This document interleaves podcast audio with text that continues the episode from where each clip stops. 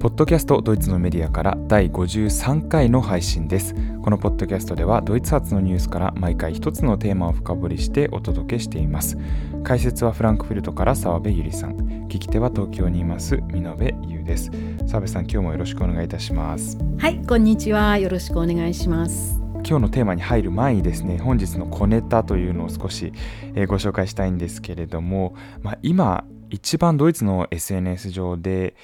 騒がれているというか話題になっているニュースといいますとイランでの、え、抵抗運動になります。政府に対する抵抗運動です、まあ、これは、えーと、9月の中旬にですね22歳の女性があの見た目ですねその着ている服があのイスラム的でないということであのリンチされて虐殺されたという事件がありましてえー、それに対する、えー、抵抗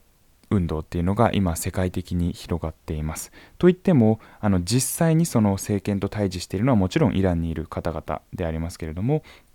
まあ、ドイツをはじめとした、えー、イランではない国々でもですねあの抗議のあの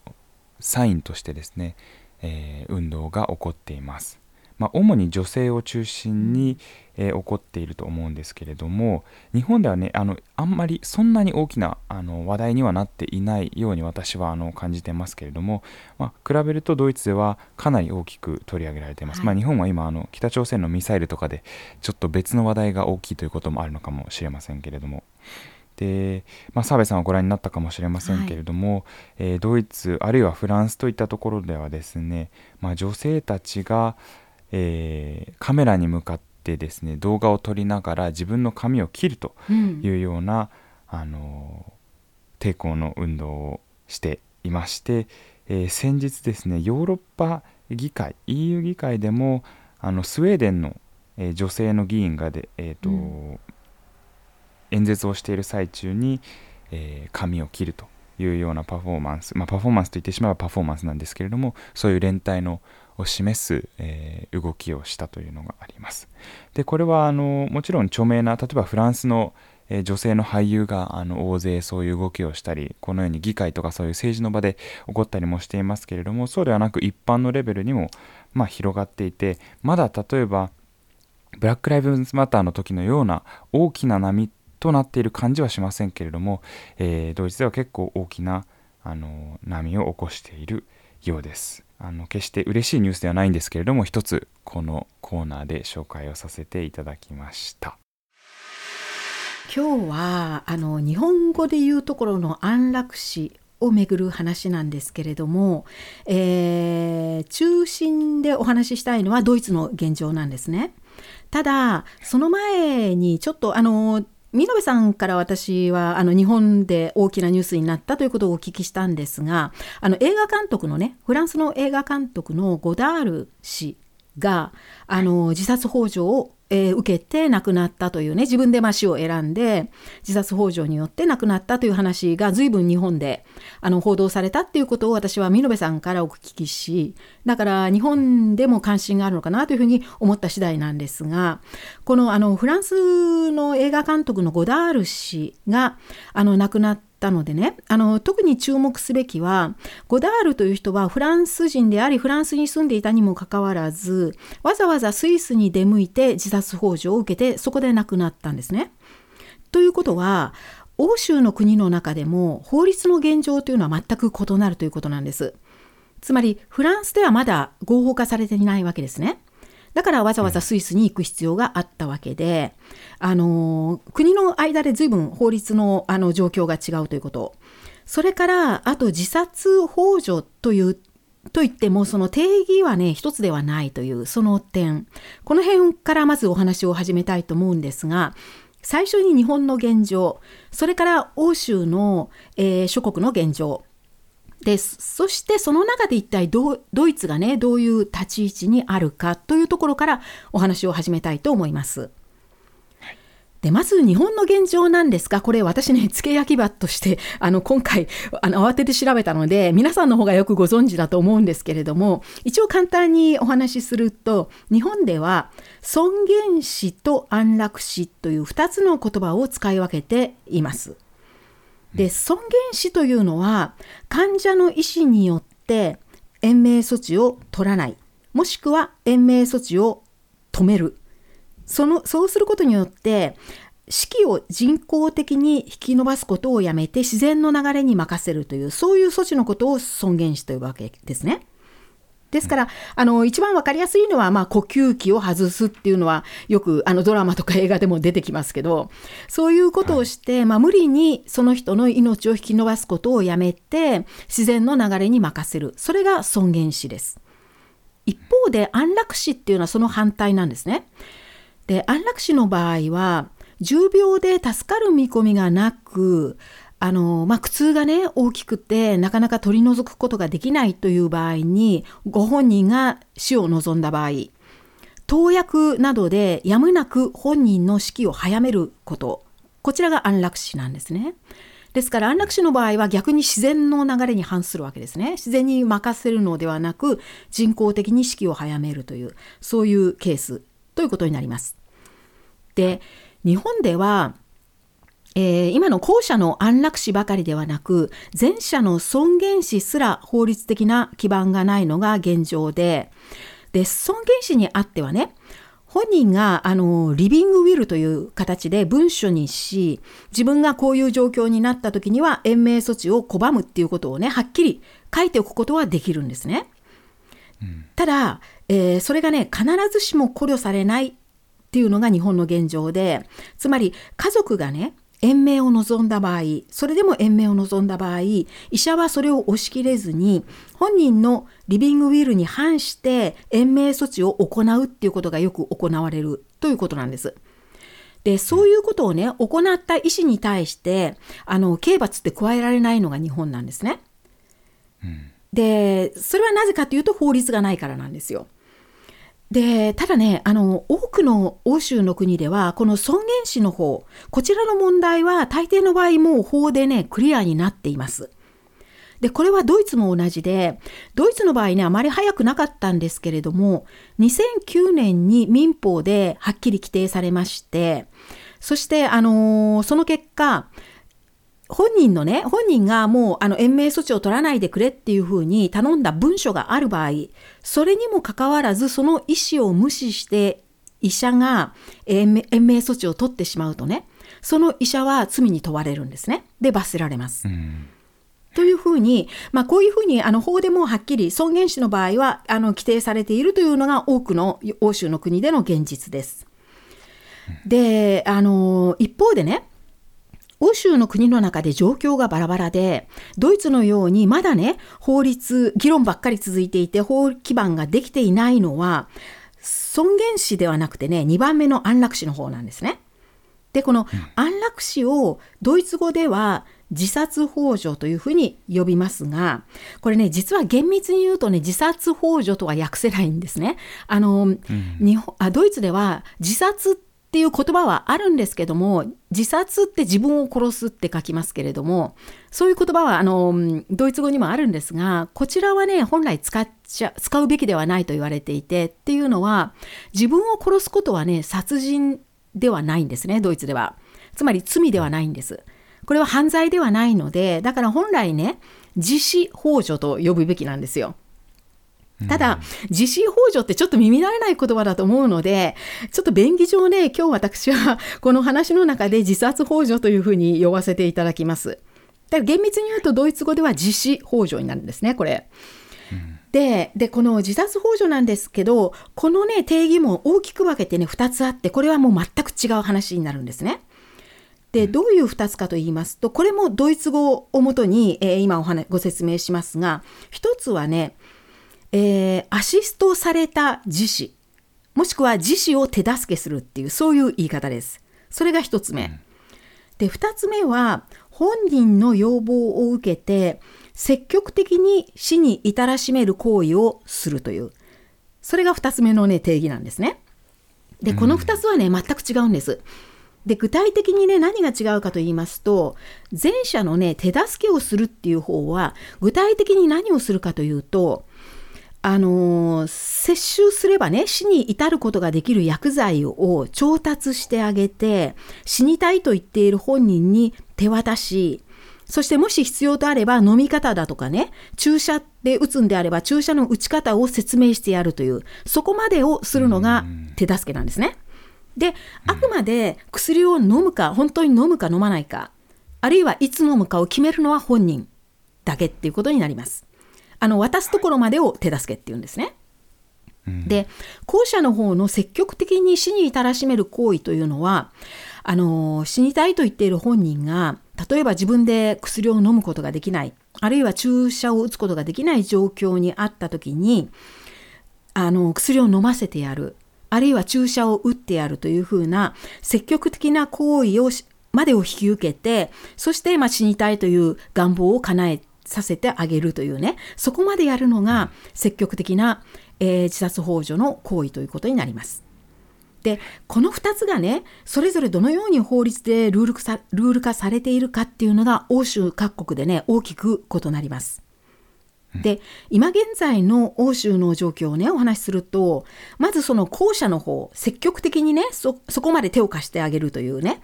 その行為まで合法化している国は現在4つあると言われます。で、えー、オランダ、ベルギー、ルクセンブルクというベネルクス三国と呼ばれる国。3つとそれからスペインなんですけれども特にね、このベネルクス三国っていうのはなんか頭一つ抜けてる感じで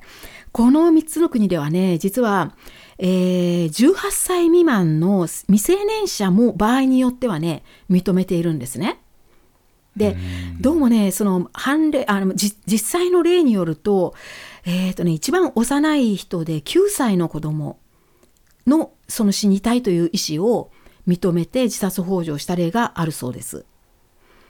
で、そのこの4つの国の中でさらにね、またオランダが一番の先進国なんですが、オランダはね、あの、一昨年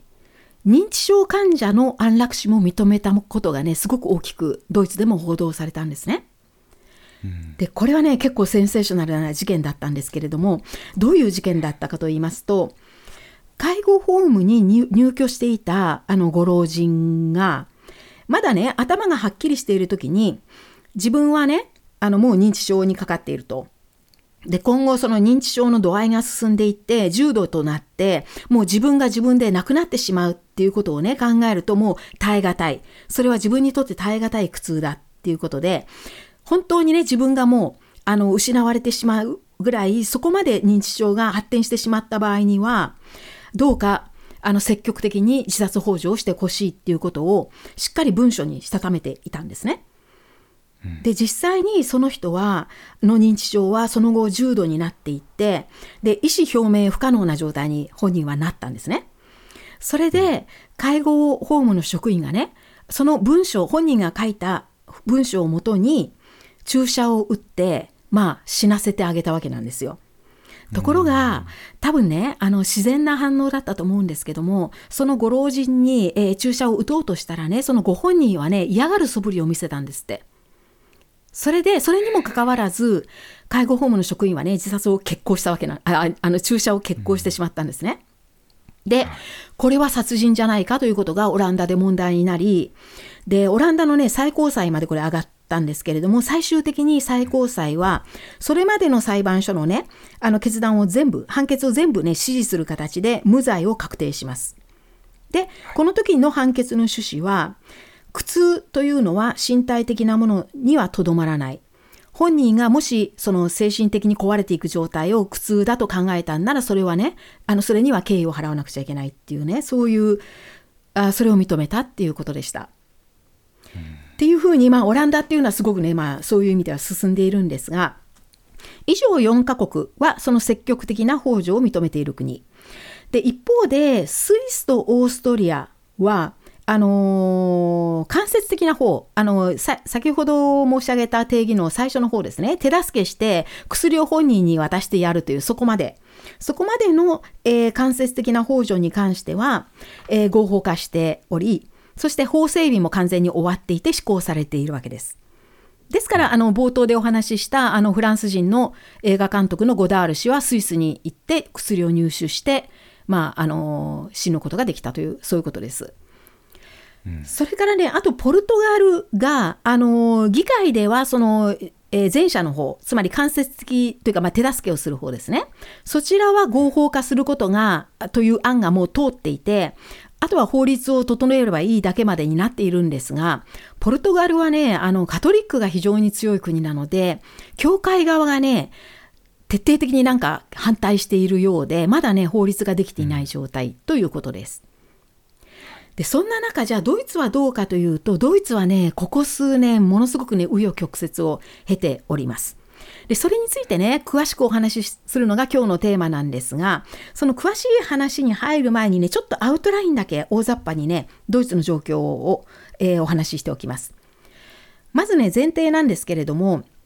先ほどお話しした自殺幇助の2つの定義のうちの後者の方、つまり積極的にね、死に至らしめる行為まで引き受けてあげるという、そういう幇助に関してはドイツでは絶対に禁止です。で、今現在議論にもなっておりません。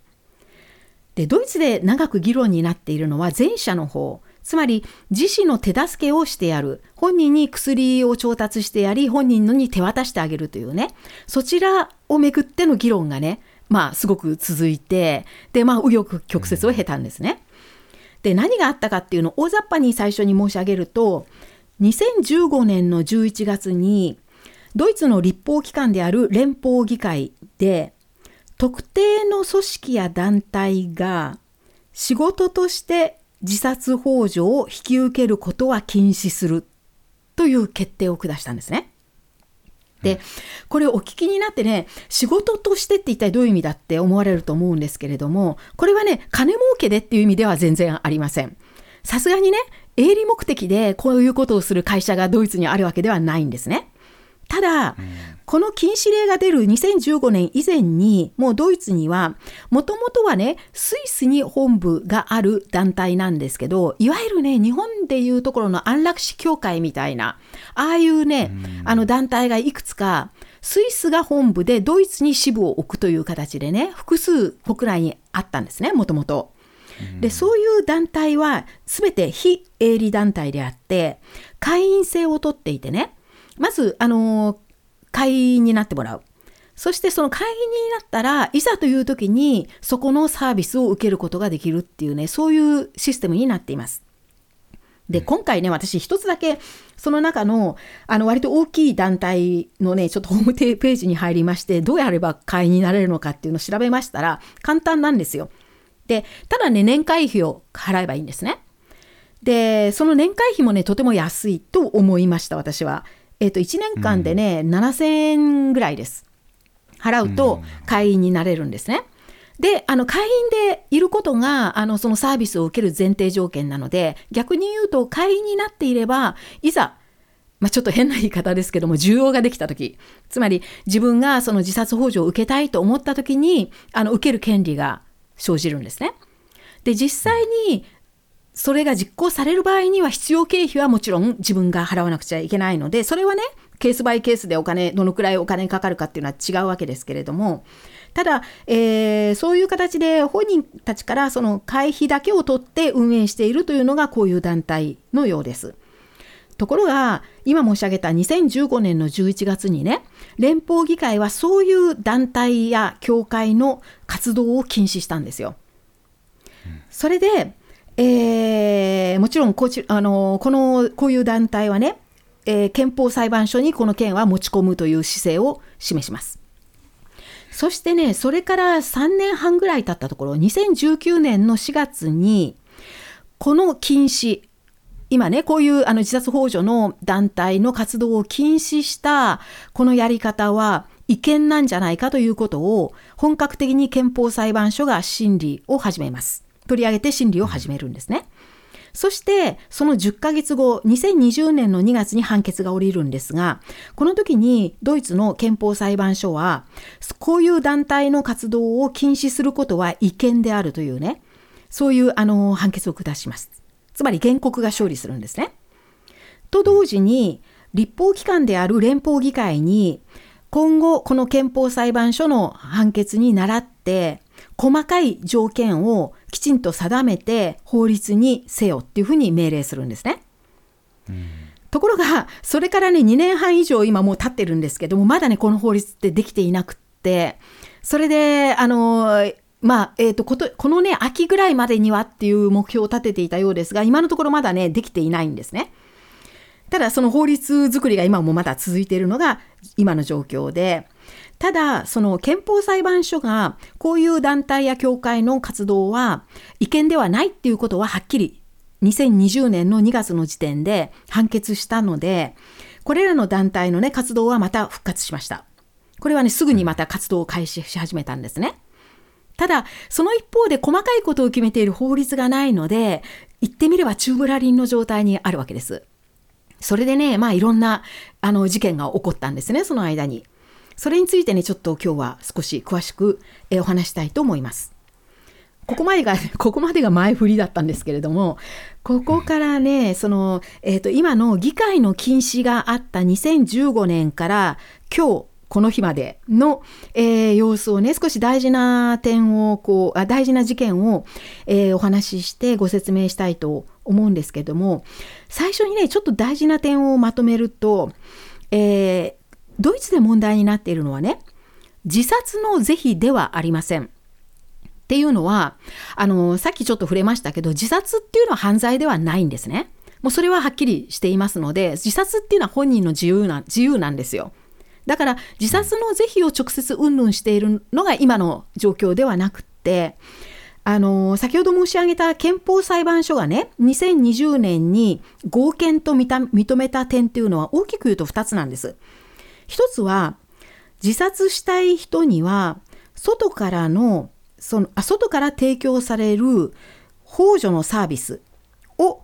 受け求める権利があるということそれは合憲だっていうことを認めたんですね。うん、と同時に逆に、えー、外からその種のサービスを提供する運動と活動というのも合憲であるというふうに認めたわけなんです。はい、でこれをめぐるねあの議論になってるんですね。で、えー、まあ、憲法裁判所がね、この判決を下す前から、ドイツの国内ではもうとっくに議論が始まっていて、まあ、それでまあいろんなね、事件も起こっています。で、それをね、ちょっと時系列でじゃあお話ししていきますね。で、まずね、その、先ほどまた繰り返しになりますが、2015年の11月に議会が、連邦議会が決定した点というのは、もう一度、えーえー、まとめると次のような点です。まず、仕事として行う自殺幇助。つまり、その、そういうサービスを提供するためにできている非営利団体が薬剤を調達して本人に渡してあげるという、そういう活動ですね。これを禁止するというふうにしたのが、この時の議会の決定だったわけです。で、これに違反すると3年以下の禁錮刑というのが、あの、刑法にね、新しい条文ができて決められました。で、ただ、その条文の中でも例外として、家族や近親者や、あるいは患者をね、実際に治療してきた主治医が、個々のケースに対処する形で行った自殺幇助の場合は、刑罰の対象にならないっていうふうにされたんですね。で、この辺がね、どうしてっていうふうにね、何がどう、こう、えー、頭の中で整理すればいいのかって、私もちょっとよくわからなかったんですけれども、えっ、ー、とね、結局第三者が仕事として行うのはダメ。でも近親者や家族や、あるいは一番近いところにいる医者が、えー、本人を見ながら、どうしてもそのやってしまった行為は、えー、まあ、ケースバイケースですけれども、刑罰の対象に原則的にはならないというふうに定めているんですね。で、これはね、なんでこういうふうな法律を作ったかというと、その立法者の意図というのはね、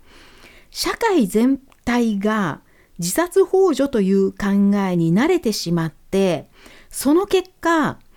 年老いた人間や重病の人間にね、社会から無言の圧力がかかるような方向に流れることを避けることが一番大事なことだったわけなんです。つまり、自殺がね、社会でノーマルな選択肢になってはならない。あくまで自殺というのはあくまで特別な一人の患者の悲しいケースというね、枠内にとどまらなくてはいけないっていうことを、あの、まあ、強調したかったという、そういうことだそうなんですね。だから、近親者や家族が見るに見かねてっていうのは、それはもう、あの、いろいろと、まあ、あの、他に情状的にね、あの、考慮する部分があるから、一律刑罰の対象にはできないっていう、そういうことだったんだと思います。でこの時にこの立法機関である連邦議会が新しい条文を刑法に加えるわけなんですね。でこういうまあ禁止措置をあの実施するわけです。でこの議会の決定をねドイツの教会はもろ手を挙げて歓迎します。で教会っていうのはもちろんキリスト教の場合、えー、人間の命というのは神のからの贈り物だから死を勝手に人間が決めてはいけないっていう自殺にもまあ反対しているのが教会ですからね、まあ、このかんこの議会の決定を歓迎します。一方で、ドイツにある自殺幇助の団体や教会は憲法裁に訴え出ることをこの時にもすでに宣言するわけですね。でその後あのまだ連邦あ連邦憲法裁判所が判決を下す前の話なんですが2017年にねある一つのねすごく大きい判決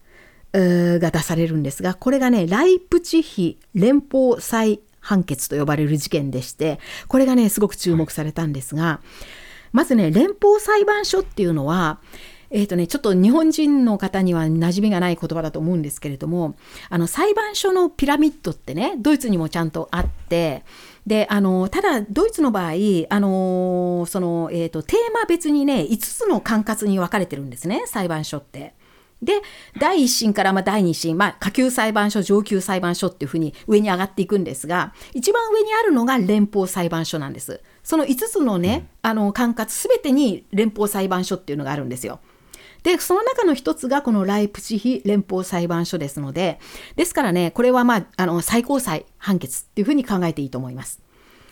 でねどういう判決が出されたかっていうとこの時のね事件の概要というのは次のようなものでしたある女性が事故で首から下が不随となってね、その後も激しい発作だとか、すごく大きな痛みに苦しんでいたわけです。で、彼女がね、どうしても死にたいということで、あの死ぬための薬剤の購入許可を連邦医薬品研究所というところにね、求めるんですね。申請をします。で、この連邦医薬品研究所というのは国の機関で、ここでドイツの国内に流通する医薬品の認可が決まるんですね。認可を出している場所です。うんでね、あの、例えば自分が自殺したくて薬を求める場合、自分の、まあ、親しい医者のを通じてやるか、あるいは本人が直接この連邦医薬品研究所というところに認可を求めて調達するっていう、そういうどっちかを取ることになるんですけども、この時この女性は連邦医薬品研究所に自分で申請したんですね。ところがこの研究所は却下します。それで仕方なくこの女性は先ほどのあのゴダール氏と同じようにわざわざスイスに出向いてそこであの薬を手に入れて自死を遂げたんですね。でこの女性が亡くなった後でその夫だった男性が、えー、ドイツの連邦医薬品研究所を拒絶したのは違法であるとして訴えたんです。それに対する判決がこれだったんですが、本来なら、もうこの前に連邦議会が、その自殺幇助のね、活動を禁止するという法律を作っていますので、本来はね、原告が敗訴するはずだったんですよ。ところがこの時ね、ライプチヒのその連邦裁判所は、えー、原告のね、言い分を認める判決を下します。つまり、連邦医薬品研究所が拒絶したのは違法であるというね、判決を下すんですね。でその根拠として裁判所が述べたのはこれは個人の、えー、あまあ、憲法で認められている個人の自由の範疇であるっていうふうに言ったわけです。で患者本人の意思がねここまで明白でしっかりしたものである場合あるという条件下では例外的に厳しいケースとしてこういうケースは認められるべきであるっていう判決を下したんですね。ですから、あの、ま、連邦議会が刑法にわざわざ条文を加えて禁止したにもかかわらず、それにはね、例外が認められるべきであるという判決を下したので、これがね、大騒ぎになるんですね。これですごくね、多くの批判が飛んできます。で、批判を、あの、まあ、批判をしてきた、その中心になったのは、まず連邦医師会。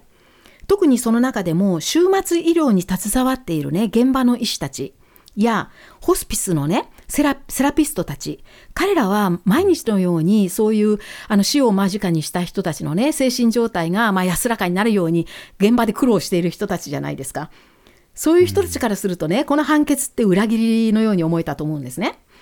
それと、あと当時メルケル政権だったので、あの与党のキリスト教民主社会同盟の議員グループたち、このあのキリスト教民主社会同盟というのは、まあ、教会の、まあ、意見を割とこう、あのえー、重視しているような政党ですから、こういう議員たちのグループが、あのー、大声で批判を出します。で、その時のね、批判で最も大きい、あの、まあ、批判の根拠っていうのは3つあったんですけれども、まず1つ目は、そもそも例外っていうことを誰がどうやって決めるんだ？そういうね、基準がちゃんとしていないのに、どうやったら例外が認められるんだ？っていうことであってね。つまり、例外を認める、認めよって判決しても、その基準がないなら無理じゃないか、実現できないっていう点だったんですね。で、2つ目は、あのこういうまあ現場でね常にそういう重病の人たち死を間近にした人たちをとこう常にこう相対している側からすると患者がね死を望む時多くの場合は痛みだとか不安だとか孤独だとかねそういう要因がねその後ろにあってそういう点をね、あのー、解決する努力をする方が先じゃないかっていうそういう根拠なんですね。だから、うん、まあ死を望む人たちは実はその奥に別の要望があって死ではね死にたいっていう要望のあの裏には別の要望があってそちらをね聞き取ってあの改善していく方の努力をすべきじゃないかっていうそういう根拠でした。で3つ目のね根拠批判した根拠は国は国民の命を守る立場にあるのであり、その国が命を奪う薬剤を患者に渡さねばならないっていうね、そんな義務を負うことなどできないっていう話だったんですね。で確かにこの連邦医薬品研究所というのは国の機関なんで、まあ、それは国っていうことになるわけですね。でそこがあの例外と認めてその患者が自分で死を選ぶその手助けをするっていうのはねそういうことは国がやってはいけないっていうそういう根拠です。でこのねあのライプチヒ連邦裁判決という事件があったがためにその翌年にねあのまだメルケル政権ですのでこの時は、えー、キリスト教民主同盟の政治家が大臣だったんですけども連邦保健省があるね通達を出すんです。でどういう通達だったかというと連邦医薬品研究所はどんなに厳しいケースであっても重病の患者に死に至らしめるような薬剤を認可してはならないというねこの禁止のお触れを出したんですね。でその根拠は国民の自殺願望を支援するのは国の役目ではない。国の役割は治療に必要な薬剤を国民のために確保することであるっていう根拠であってね。結局その前年の、えー、ライプチヒ判決に完全に真っ向から対立するような立場を、えー、連邦保健省は明らかにしたわけです。で、この結果ね、どうなったかと言いますと、実は、あの、ライプチヒ連邦裁判決が出た後で、自分もだったら、もしかしたらね、例外と認めてもらえるかもしれないという希望希望を持った重病の人たちがね、まあ、死を望む人たちが、なんか殺到してあの申請したらしいんですね、その連邦、えー、医薬品研究所に自分にも薬剤を認めてくれっていう風なね、申請がね、殺到したそうなんですよ。ところが、その後にこの憲法保険あ連邦保健省が禁止する、あの出しちゃいけない、認可しちゃいけないっていう禁止するお触れを出したために、最終的に認められたケースというのは一件もなかったというふうに言われてます。と同時にね、今度はこの連邦保健省の姿勢に、今度は逆の立場の人たちから批判が集中するんですね。で、まあ誰が批判したかというと、もちろん中心になったのは重病の患者たち自身。それから自殺幇助のサービスを提供している団体。そして一部の医者たちがね、今度は、えー、連邦保健省を批判します。で、あの医者っていうのはね、その自分の立場によってね、大きく2つにやっぱり分かれるみたいなんですね。で終末医療をに携わっていたりあるいはホスピスに勤めているような医者たちっていうのは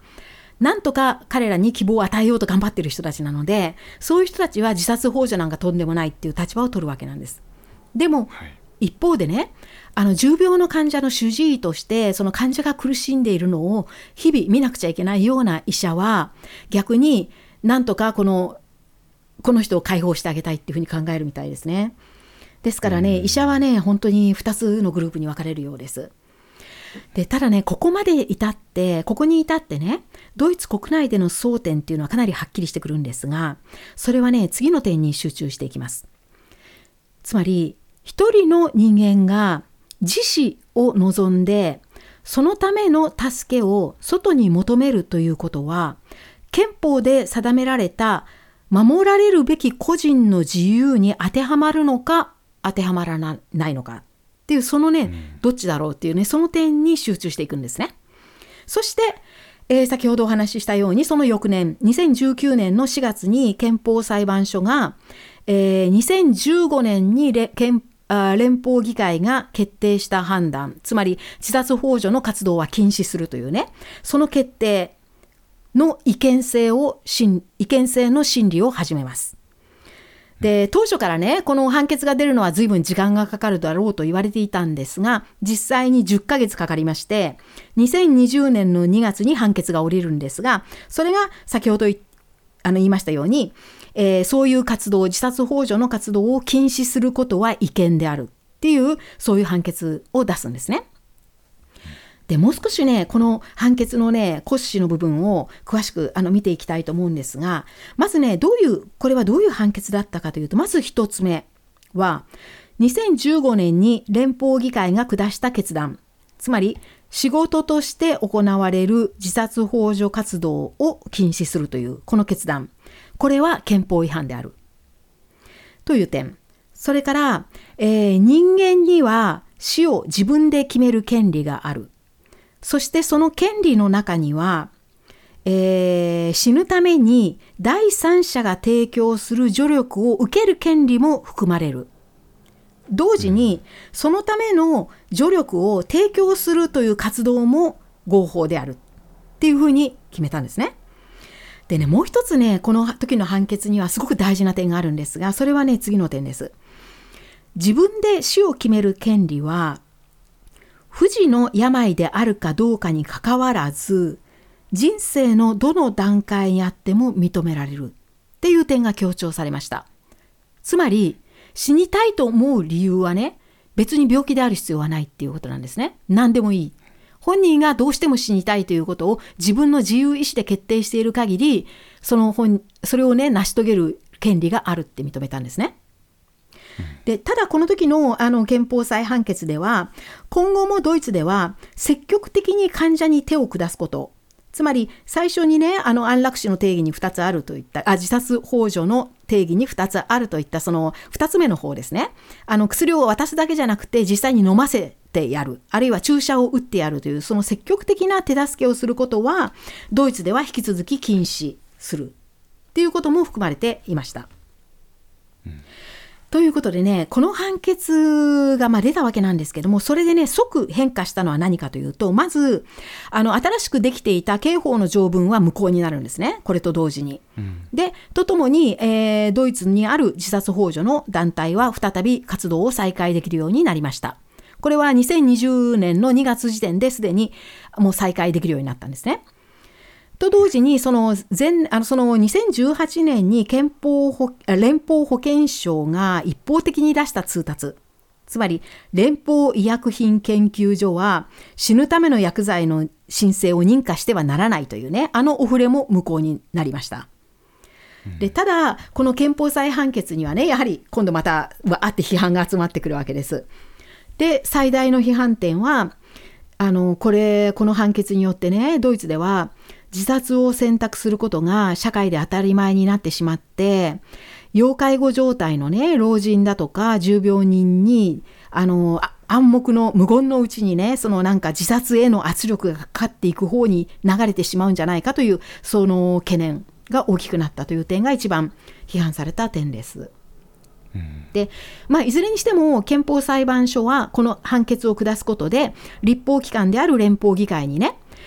この判決にのっとって細かい条件をきちんと定義して法制度化せよっていうふうに命じたわけなんですね。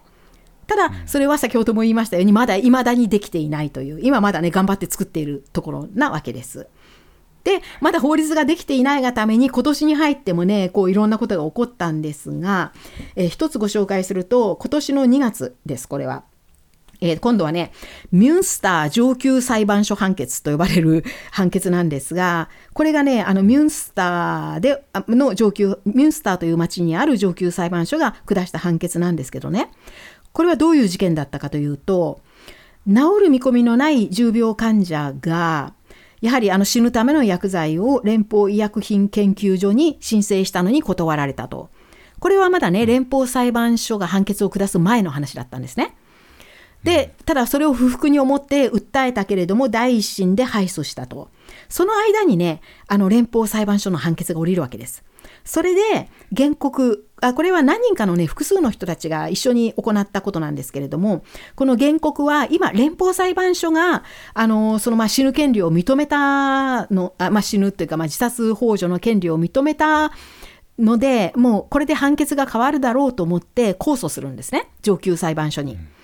で、ミュンスターの上級裁判所は、が判決を下したのが今年の2月だったんですが、それがね、あの予想を裏切りまして、えー、第一審判決の原告敗訴をね、あのー、認めたんですね。また認める判決を出しました。うん、つまり、あのー、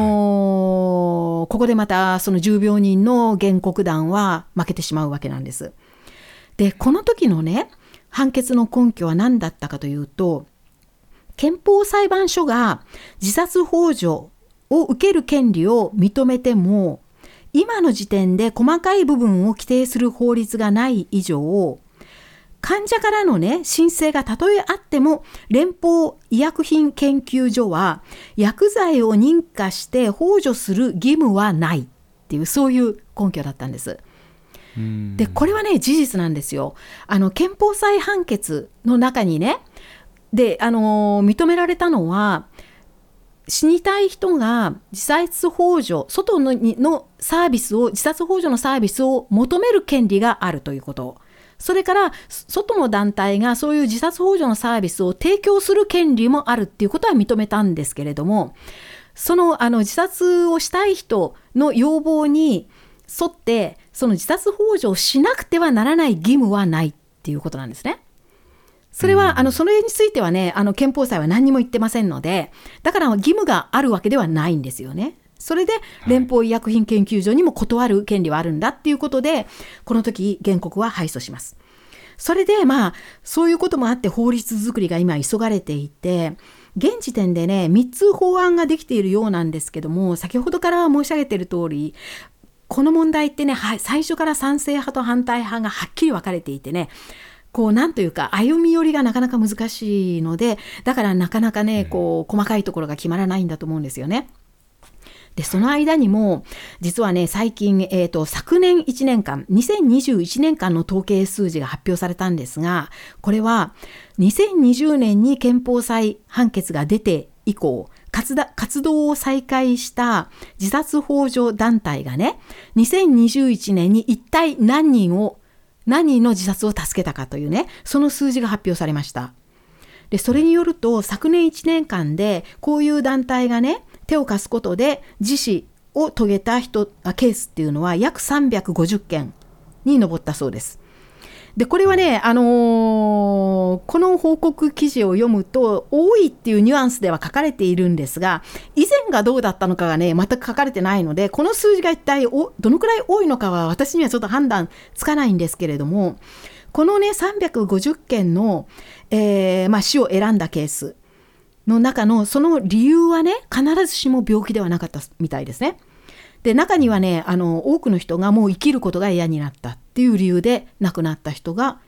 結構な数いたようです。でただね一つだけこの非常に数が増えたと今言われているのはこういう自殺幇助団体のメンバーになる人の数がねものすごく増えたそうですね。で、これは憲法裁判決を受けて、また活動を再開して以降、その禁止される以前と比べてね、こういう団体に登録して、あの、メンバーになる人、会費を払ってメンバーになっている人数って倍増以上したそうです。で、えっ、ー、と、一番ドイツで新しいニュースはごく最近、えっ、ー、と、先月の末です。9月の末にドイツにある倫理委員会という委員会がねこの件についてのあの自分たちの意見をまとめて公表します。でまずね倫理委員会って何かと言いますとこれはねあのその時々の政権とは全く関係のない独立した委員会なんですけれどもあの自分たちの意見をね政府や議会に進言する役割を持っている委員会です。で構成しているメンバーっていうのはねあらゆるこうまんべんなくあらゆる分野から専門家をね選んでいって例えば倫理学哲学社会学法律自然科学医学といったねそういう幅広い分野の専門家を集めてあ形成されている委員会なんですけれどもその役割はあの現行の法律だけで簡単に決められない問題はねこの委員会でもとことん多角的に話し合ってその結果をね一つまとめて文書にしてそしてその時の政府だとか議会にね進言するというそれがこの委員会が追っている役割なんですね。でテーマはねやはりあの医学だとか生命をめぐる問題がね多いんですけど例えば遺伝子操作とかね臓器移植とか人工妊娠とかねそういう領域が多いですけどもそればかりじゃなくって最近では特にねあの人工知能をめぐる問題。機械とかロボットとかビッグデータとかねあるいは個人情報保護の問題とかねそういういわゆるあのテクノロジーの領域に至るテーマも結構多いようですね。でこういうことについて話し合って、まあ、あのあくまで進言するあの拘束力は全くないけれども専門家の意見としてあの政府や議会に進言するというそういうことをやっているのがこの倫理委員会です。でこの倫理委員会が先月の末にまあ、今法律作りが急がれているこの一件について議会に自分たちの意見をまとめて進言したんですね。でこれはね文書になっていてなんか100何ページって結構多い量だったんですけどで実は私は読んでいないんですがただね、えーと、倫理委員会が、えー、この点をね法作りするときにこの点を考慮してほしいというふうに議会に進言した点っていうのはまとめられていましたので、えー、それだけちょっとご報告します。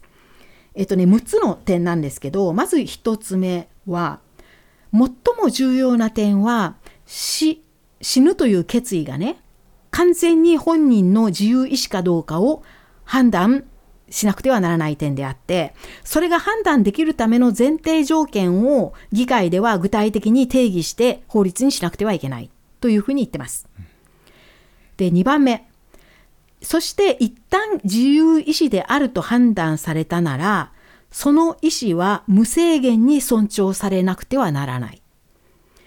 ていうことは、まあ、拒絶できなくなるっていうことなのかなっていうふうに私は思ったんですけれども、それが2つ目です。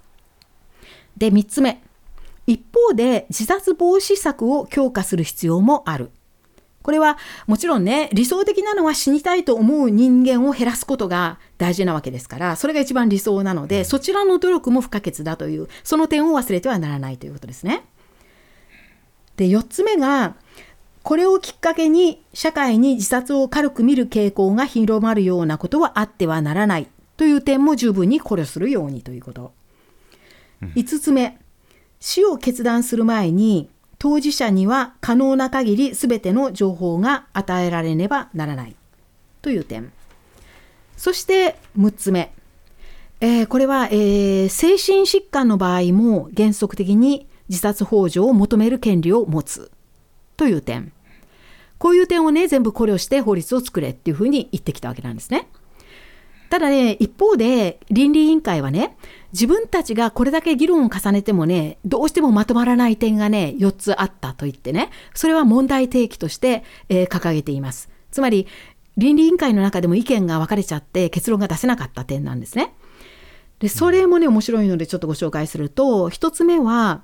えー、先ほどその自由意志かどうかをね、ちゃんと判断する基準を作れと言ったわけですけど、その基準がね、倫理委員会の中では作れなかったていうことなんですね。つまりどう判断するのかっていうのがすごく難しいという点で例えばね例を挙げると重いうつの状態にある人間が死にたいといった場合それって自由意志なのかそれとも重いうつというのをね外的圧力とみなすべきなのかっていう判断がつかないっていうそれはまあ一つの例ですけどそういう点をねどうするかっていうのもまあ法律の中では決められなくちゃいけないということなんですね。で、2つ目。これはね未成、未成年者の扱いです。っていうのは、あの、未成年者の場合ね、あの、未成年だからといってその要望をね、完全にあっさり却下しちゃっていいのかどうかっていうことであってね、これは、あの、長くね、重病を患って、あの、ずっと闘病生活をことあの続けている人っていうのは、子供であってもね、精神的に成熟している場合が多いから、例えば15、16歳ぐらいでね、どうしても死にたいっていうはっきりした意思がある場合、それを無視していいのかっていうそういう話です。うん、で、3つ目。で、先ほどね、あの、自死を望む本人には、まずあらゆる情報を与えてから判断させようっていうふうに言って、これはまあ、あの、長くコンサルタントのね、時間を取れっていうことなんですけれども、ただ、あの、まあ、この倫理委員会にによるとその死にたいというふうにね決意した人っていうのは普通、えー、自分がね知りたいことしか知りたくないっていう態度を取るものであってね他のことにはもう関心は一切示さないのが普通であってそういう人間に一体どこまで情報を与えたら十分与えたと言えるのかっていうねその基準が難しいっていうことだそうです。で最後4つ目なんですがこれね、ちょっと言い方によってはなんかすごい滑稽に聞こえちゃうんですけど、その自死の意思、死にたいという意思は一体どのくらいの期間有効なのかっていうその点なんですね。で具体的にね、ちょっと例であのお話しすると、ある人が例えば死にたいと決意して、そしてあのそれを表明する。そうすると調査されるわけですよね。それが本当に自由意志かどうかっていうようなことを調査されて、それから薬剤を例えば申請し、それが認可され、本人の手に渡るまでって、やっぱり時間がかかるわけなんですよ。で、その時間が経っている間に、もし本人の病状が悪化したりなんかして、意思表明能力を本人が失った場合、それでも認可された薬をそういう人間に渡していいのかっていうね、そういう話なんですね。だから最初にその人間が表明したあの死ぬ意思死にたいという意思は一体どのくらいの期間有効とみなすのかっていうね。そういう問題です。え以上、えーとね、ここまでがまあ今日の主なお話ドイツの現状についてお話したんですが最後にねあのこの憲法裁の判決。これは2020年にあの憲法裁判所が下した、えー、自殺を求める人は外側に自殺幇助のサービスを求めることもできればそういうサービスを提供することも合憲だというねあの判決。あれが出たね2020年にそのすぐ後にねある作家がね一つの戯曲を書きます。このまさにねこの自殺幇助をテーマにした戯曲を書くんですね。でそれについてちょっとお話ししたいんですがこの作家は以前にも私たちポッドキャストでねご紹介したことのある、えー、フェルディナンド・フォン・シーラハという人です。はいでこのシーラハ氏については私たちはねあの本当昔ですよねこれだいぶ最初の頃のポッドキャスト5回目です。で、一度ね、あのー、この人の作品を紹介しているんですけれども、えー、このシーラハという人は、自分がね、もともと法廷弁護士であって、その時の体験などをもとに、あの作品を発表し始めて、今やドイツではベストセラー作家です。でそのシラハ氏のスタイルっていうのが独特でねその時々で何か問題ドイツの社会で問題になっていることを社会全体に疑問を投げかける形で提示してで社会の中に積極的な議論を促すっていうのがその意図であってねそれでいろいろとこう実験的な作品を次々発表しているとそういう人です。でこの2020年の連邦裁判決がね出た2ヶ月ぐらい後です。にこの人は戯曲を一つ発表しました。でそれはね、ドイツ語のタイトルは「ゴ」っていうタイトルでこれは神様の神っていう意味です。でそれ以降ね2年以上経ちますけれども、えー、ドイツの国内の劇場でねずっと上演が続けられてきてでしかもねこの戯曲が発表された2020年の同じ年の秋にはテレビドラマもできましたでテレビでも放映されてますで実は私ねこれ演劇としてもテレビドラマも見ていないんですが本は読みましたので、えー、ちょっとねストーリーを簡単にお話しします。この「神」っていうストーリーなんですけど主人公はあこれもしかして見延さんご存知ですか？私はこれはあの見たことも読んだこともないです。そうでしょうね。あの、はい、多分日本では出てないでしょうねまだね。えーはい。そうですか。じゃあ聞いてください。あのこの神のストーリーっていうのは主人公はえーとね元建築家の78歳の男性なんですね。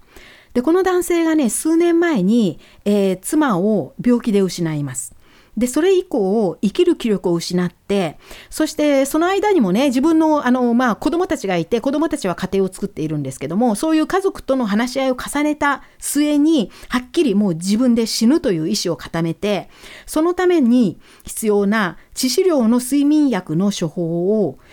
自分のホームドクターに依頼するんですね。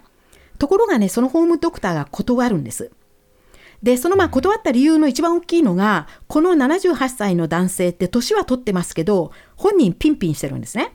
だから健康的にもかんあの身体的にも精神的にも完全に健康な人間状態にあるわけです。それでとんでもないって言ってホームドクターが拒絶するんですね。でそれに本人が抗議してこの問題を倫理先ほどご紹介した倫理委員会に持ち込むんです。でねそのここまでがその前提ででこの倫理委員会での話し合いが議局になってるんですね。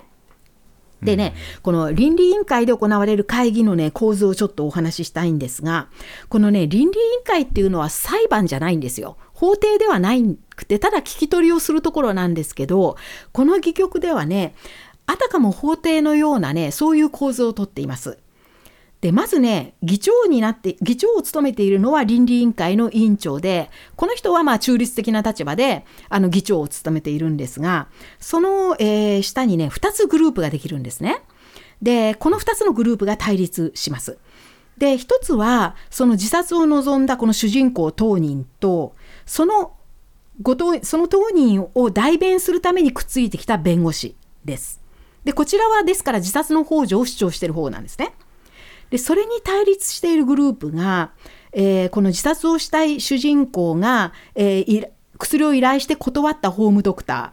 ただこの人はねあんまり発言することはないんですけどもこのホームドクターとそのホームドクターを代弁する形で出てきた、えー倫理委員会のメンバーで本人自分自身が医学者である人。この人がね、まあ、あのこのこちらがまたその対立するグループになっていてこの2つのグループがあたかも法廷の証人のような形で出てくる3人の専門家に聞き取りをするというねそういう構図になっています。でこの聞き取りをされる3人って誰かと言いますとこれはねそれぞれの分野の専門家なんですが1人が法学者1人が医者そしてもう1人が、えーカトリックの、ね、司教ですですから神学者なんですね。で、この3人があたかも証人のように出てきては、あのーこの2つのね、対立しているグループから、次々、こう、あの投げかけられる質問に答えていくというね、で、自分の意見を言うという、そういうことになっています。それがね、議局全体、あの、その話し合いが議局全体で行われるわけですね。でね、えー、とこれを見ている、まあ、見延さんならピンとくると思うんですがこの例えば演劇で舞台でねこの劇がなされる時にこの演劇を見に行った観客たちあるいはテレビドラマの場合だったらテレビの前で座ってこのドラマを見ている視聴者たち。彼らがね倫理委員会の委員っていう前提なんですよ。そういうふうに設定されてるんですね。それで最後にその見ている側があのまあ、評決っていうか自分の意見を答えなくちゃいけない。アンケート調査が行われて一つの質問が投げられそれに対して答えなくちゃいけない。でそのあの、まあ、け意向を決定するというね倫理委員会の意向として決定するっていうねそういう形になっています。でねこの議局の内容っていうのはまさにねその2ヶ月前に出された憲法裁判所の判決を反映しています。でね、一番はっきり反映しているのが、この憲法裁判所の判決では、あの自殺の幇助を認める権利っていうのは、必ずしも重病でに侵されている人ばかりではなく、どんな人間であっても、どういう理由であっても、どういう人生のね、過程にある人にでも認められる権利だっていうふうに強調したというね、それを受けて、だから主人公はピンピンしたね、健康な人間になってるんですね、この戯曲の中で。ですごくねこのあの実際にこの憲法裁の裁判判決をあのすごく意識して作られたのがこの戯曲です。で、えー、とここで一番問題し問題にされている点というのは健康な人間が死のうとしているのを医師は手助けすべきなのかそうではないのかっていうねそういう問題です。で、えー、先ほど言いましたように最後にねこの戯曲もしくはテレビドラマではこの議長を務めていた倫理委員会の委員長がねまっすぐ観客もしくは視聴者の方に向き直ってね一つの質問を投げるわけです。でそれに対して見てる方はイエスかノーで答えなくちゃいけないんですがその質問というのはこの男性が死ぬための薬剤を手に入れることをあなたは正しいことだと思いますか？っていう質問なんですね。それに対してイエス、ノーで答えなくちゃいけないということです。で、その結果がその日の,、まあ、あの倫理委員会の、えーまあ、結論になるわけなんですね。でね、ただね、この質問を投げた時に議長がね、同時にね、このイエスかノーかを決める時に必ず次の3点も考慮して、それでゆっくり考えて決めてくれっていうんですが、その3つの点って何かって言いますと、まず1つ目は、健康な人間に死に至る薬剤を与えることは正しいことだと思うか？という点。で、二つ目はね、あなた自身が医者だったら与えるか。その薬でその人間が必ず命を絶つことが分かっていても与えるでしょうかっていうその点。で、三つ目がね、この主人公は78歳でしたけれども、もしね、30歳の若い人が同じことを望んだ時に、あなたはやはり薬を与えますか？っていうね、この3つの点を考えてくれっていうふうに依頼しています。でね、この最後の点なんですが、この30歳の人が出てきた点、これはね、実は戯曲の内容を反映してるんですね。っていうのはこの戯曲の中でねあの聞き取りに応じる一人は、えー、神学者だっていうふうにさっき申し上げましたがカトリックの司教なんです。でこのねカトリックの司教が実はこの戯曲の中で自分が聞き取りをされた時にね自分が体験した一つの例を話すんですね。でその時にね30歳の女性が出てくるんですよ。で、え、ー、とね、実はね、さっき申し上げたその2つこあの対立するグループがあって、そのそれぞれのグループがこの3人の証言者、まあ、証人に聞き取りをするっていう形を取るって申し上げましたけど、このね、あの死にたいと言っている主人公にくっついて、その人を代弁するために出てきた弁護士っていうのが、この弁護士がね、実は作者のであるシーラッハ氏のを代弁しているっていうのは割とすぐわかるんですね。ようになってます。っていうのはね、この弁護士がね、一番発言の量が多い。それから、ものすごくね、あのー、えっ、ー、と、なんて言うんだろう。ものすごくね、雄弁なんですよ。で、とにかくどんなね、論論的も打ち負かすぐらいすごいねあのまあすごいなんかあの根拠論理的なね話し方をしてものすごく博識だしすごい雄弁でね次々論破していくっていうそういう人なんですね。で、えっ、ー、と、まあ、それに対立するグループがあって、で、3人聞き取られる側がいてるってさっき申し上げましたけど、そのうちのね、法学者は、その、やはり自殺幇助にあ賛成する方なんですね。ところが、あの、2人目の医学者と、それから3人目の神学者、この2人はね、反対してる側なんですよ。でもその2人をね結構この弁護士がね論破していくっていう大体そういう流れになっているんですがただねこの全体のこの戯曲の中でね一箇所だけその弁護士が言葉に詰まるところがあるんです。それがねこの今あのお話しした教会のあのビショ、えーと、司教であるカトリックの司教である人が自分の経験を話した時なんですね。でそれはねどういうストーリーだったかというと,、えーとこのあの司教は自分の教区内にある教会にね毎日のように一人の女性が訪ねてくることに気がついたっていうんですね。で毎日毎日その女性はやって教会にやってくる。でも教会に入っても祈るでもなければ礼拝に参加するでもなくただ一日中ぼんやりそこに座っていてでまた次の日もやってくるっていうそういう感じだったそうなんです。それでね心配になってその女性にね声をかけるんですね司教が。それで何かあなたは問題があるんですか？っていうふうに聞いたらその女性が自分のストーリーを話すんですけれどもその人は実は私はあの車を運転していてある時小さい子供を引き殺してしまったっていうんですね。でただそれはねあの本当に100%もう事故避けられない事故であってっていうのは子供がいきなりねボールを追いかけて飛び出してきちゃったんですね。それでもどうしようもなくあの引き殺してしまった。でだからもちろんねその女性には絶対にもうあの責任はないっていうことは誰もが認めるところであってだから裁判にもならなかったしその子どもの遺族自身もその運転者に責任がないことは認めざるを得なかったと。だからで周りの人はみんながねあなたには絶対責任はない誰でもねそういう目にあったんだっていうことをなみんなが言ってくると。だから自分のね周囲の全員が自分のことを許している。だけれども自分で自分を許せないって彼女は言ったそうなんですね。っていうのは引き殺してしまった時のその何ていうか体感がね残っちゃっていてそれをねもう乗り越えられないんですよ。それでその女性はね家庭も崩壊して仕事もできなくなってそしてもうただ死にたいっていうねそういう望みを持っていいたっていうことなんですね。でこの時にそのあのカトリックの司教が弁護士に聞くんです。あなたはこの女性にもね死にたいという願いに応じて薬剤を与えるつもりかっていうふうにね聞くんですね。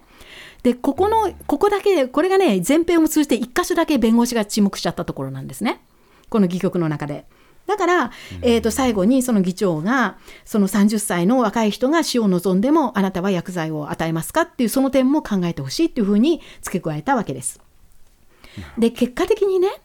このあの2年間約2年間でドイツの国内ではこの戯曲は358回上演されたそうなんですがその毎回毎回最後にアンケート調査をしてそれを集計するとドイツの観客の61.4%がそれでもこの男性に薬剤を、えー、この男性が薬剤を入手することは正しいことだと答えたそうです。でえー、あ違うふうに予想されてました？うん、ちょっと違うかなと反対だと思いました、はい、はい、あそうですか。テレビドラマだとね70.8%の視聴者が正しいと答えたそうです。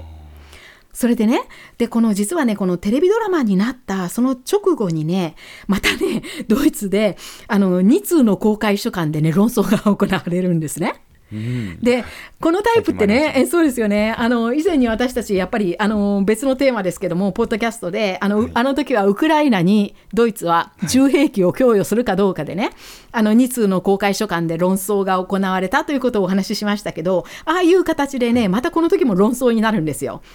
で最初にね、あの書簡を出したのは主に終末医療に携わっている医師たちあるいは自殺防止のセラピストたち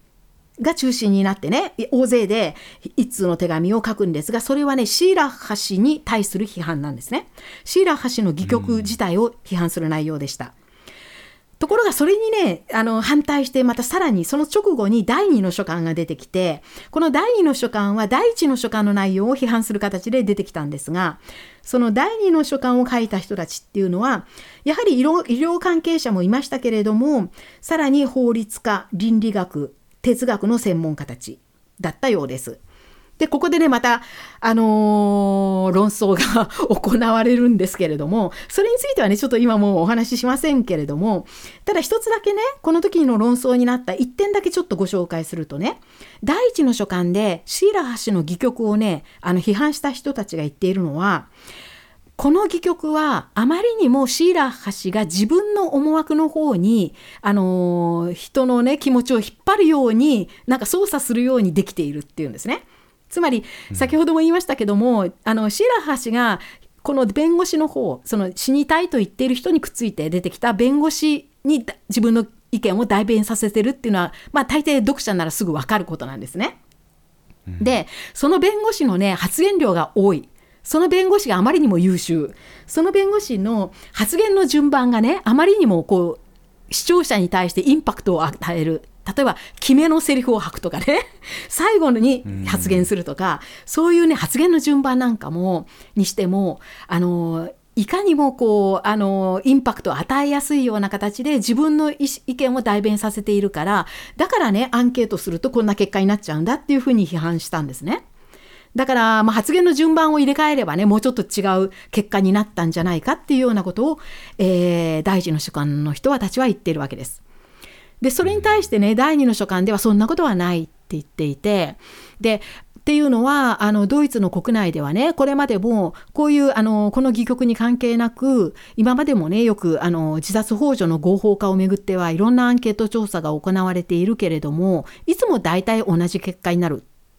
っていうことでで大抵はその合法化に賛成する人たちが70%前後いる結果になってるからだからねあのーこのシーラハ氏の作品についてのあ作品の中でのアンケートにしてもアンケートの結果っていうのは妥当だというふうに言ってました。え以上が今日のお話なんですがこの最後にねまた最後にが多いんですが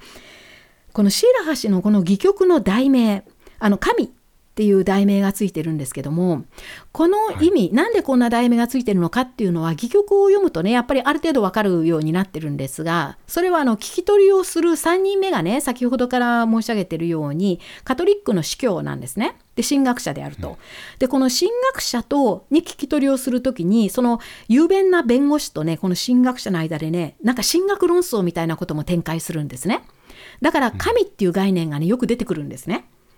でそれもあって、あのーだから、あのー決してこのタイトルはあの不思議なタイトルではないんですけれども最後にねこの弁護士シラハ氏がじおそらく自分を代弁させている弁護士が最終弁論の形でね、あのー発言している文章その中からちょっとね一節だけ引用させさせてください。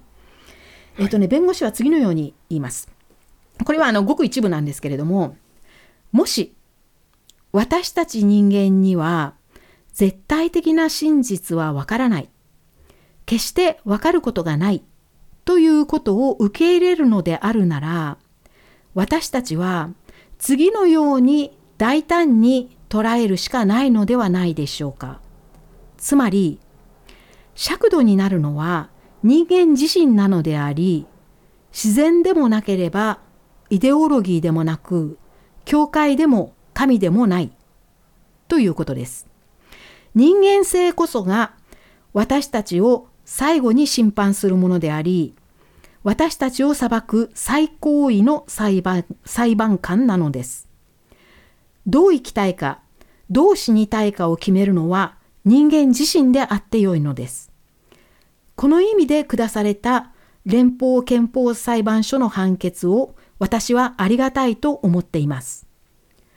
この判決は死を分かっているがゆえに生に優しい判決です。私たちの苦しみを分かっているがゆえに人間的な判決なのです。何百年も続いた暗闇を抜けて今ようやく私たちは自由であることができるのです。人間の自由にもう不安を抱く必要はありません。というふうにちょっとこれまだ続くんですが最後にねこの弁護士は次の言葉で結んでいます。私たちの死が私たちのものでないというならそれは一体誰のものなのでしょうか？っていうことであってまあ結局ねあの死は神の意志なのかそれとも人間が自由に決められるものなのかっていう命題に対してシーラハシさんシーラハ氏自身は自由が決めら自由に決められるものだっていうふうにまあそういう意見を言っているわけですね。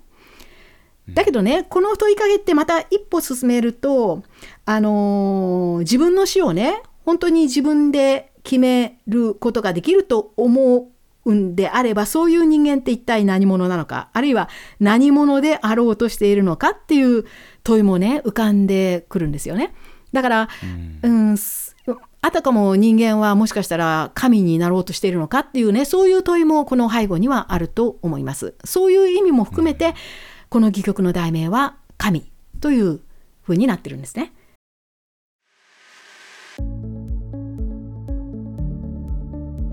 えーポッドキャストドイツのメディアから第53回は自殺幇助、まあ、自死幇助について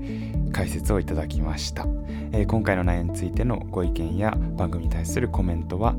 えー、ドイツ .media.gmail.com までメールでお寄せください。お待ちしております、えーそれではまた次回お会いしましょう。ポッドキャストドイツのメディアからでした。